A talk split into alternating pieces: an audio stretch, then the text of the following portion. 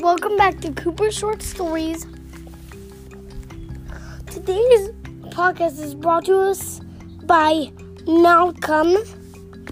And today's story is called Malcolm and a Mystic Moose. So here goes the story. Malcolm was outside playing with his dog when he heard a noise from the forest because he lived really close to the forest. Like this. He raced to the forest, and this is when he saw a mystical moose. The moose was like this. And the moose, his antlers were mystic, and the antlers can make dreams come true.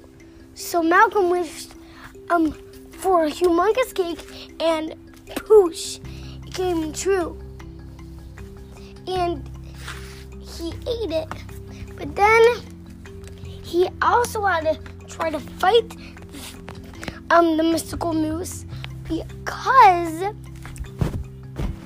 it was actually destroying all the trees with its antlers.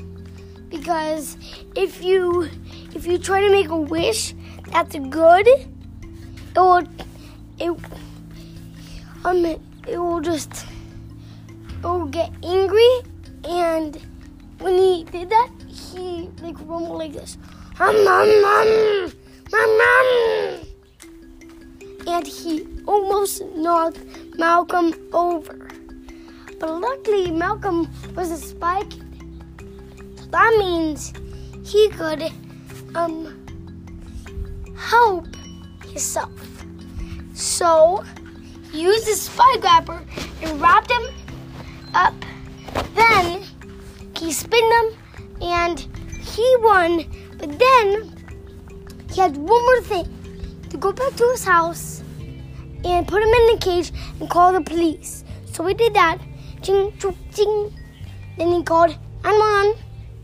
They said, wee, wee, wee. And then they put him in jail. And he lived happily ever after.